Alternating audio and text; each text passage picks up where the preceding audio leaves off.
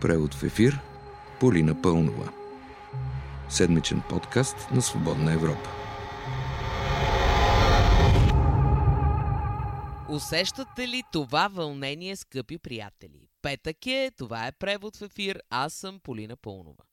Ама не заради това е вълнението, де. Ще питате за какво е. Как за какво? Докато слушате това, вече народните представители в 47-то Народно събрание са се заклели. И по всичко личи, че най-вероятно ще имаме, затаяваме дъх, редовно избрано правителство идните дни. Ние забравихме какво е това и сигурна съм, че по навик ще чакаме след 3 месеца пак да има предсрочни избори. За сега обаче такива не се очертават. Но след половин година, кой знае. Да не мислим обаче толкова напред в бъдещето, а да се съсредоточим в събитията от последната седмица. Та, схемата на управлението щяла да бъде 8433. Става дума за пропорция на министерски кресла според броя депутати, които имат четирите партии в бъдещата управляваща коалиция. Значи продължаваме промяната ще имат 8 министри, БСП 4, има такъв народ и Демократична България по 3. Това поне ако може да се вярва на Румен Гечев от БСП, който оповести въпросната схема.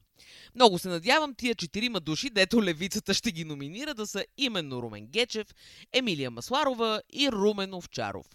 Те така и така си бяха от преговорния екип, излъчен от БСП.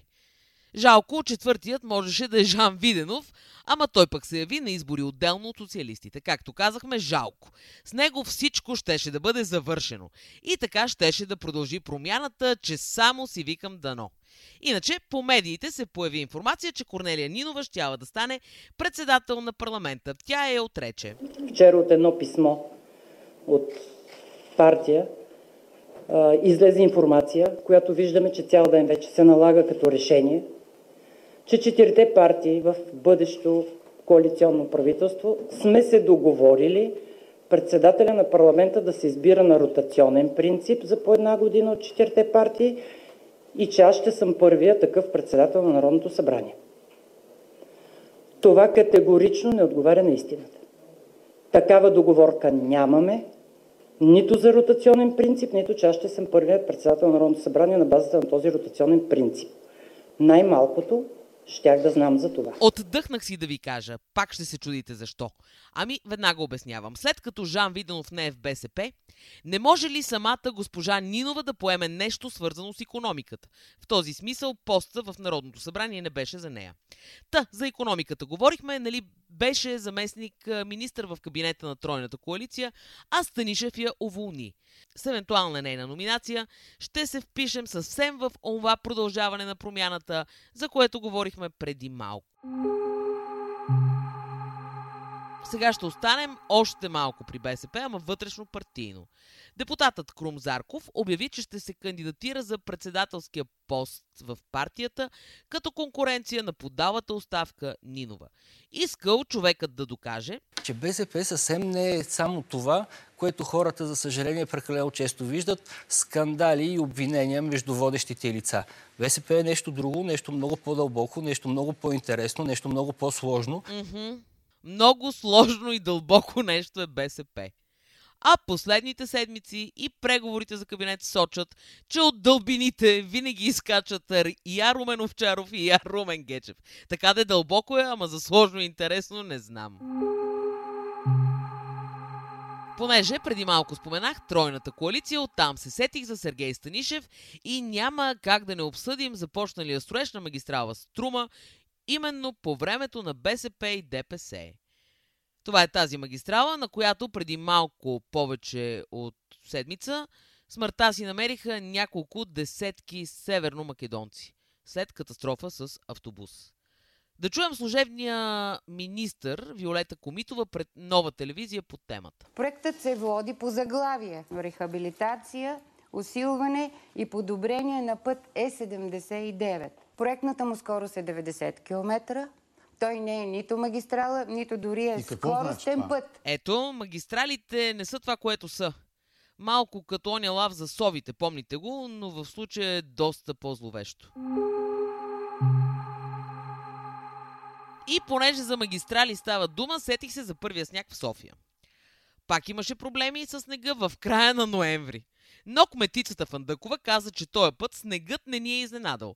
Въпреки това обаче местната власт има забележки към снежинките. А, разбира се, снега започна да вали а, изведнъж на тежа. Това също са проблеми, които се отстраняват на момента. Чудя се и аз защо този сняг така изведнъж заваля, вместо да прати предизвестие, например, любезен имейл за психофизическа подготовка в столичното кметство. И гледайте какво нещо, хем изведнъж заваля, хем постепенно се топи.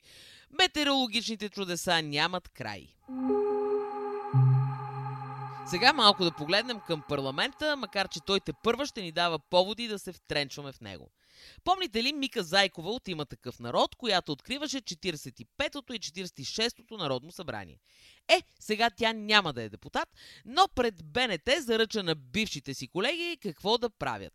На новите депутати да се захващат от начало яко за работа и да не забравят какво пише на входа на парламента. Съединението прави силата. Хубаво де, така и не разбрах защо два парламента не стана тая работа. Аз може би не разбирам това, а бившият премиер Бойко Борисов пък още не разбира как така може да не е на власт.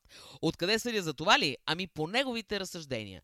Ето какво казва той, докато говори за бъдещото правителство. Защото може да има много стабилно управление между партията на промяната и ГЕРБ и СДС. Макар, че може и да е прав. С тия преговорни екипи от Масларова и Овчаров, какво пречи Борисов да се върне като главен секретар на МВР и така да продължи промяната. И още малко оставаме с Борисов. В четвъртък той събра парламентарната група на ГЕРБ и заръча на народните представители да стоят плътно в парламента. Отсъстващи по никакъв начин.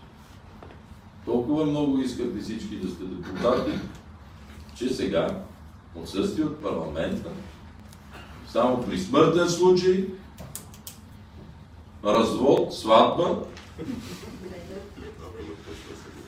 и то след като парламентарната група председателката каже.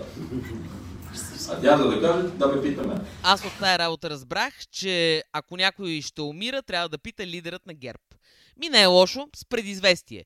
И снегът може така да вали, след като пита Борисов, за да не и идва изведнъж на Йорданка Фандъкова. Колкото до всичко останало.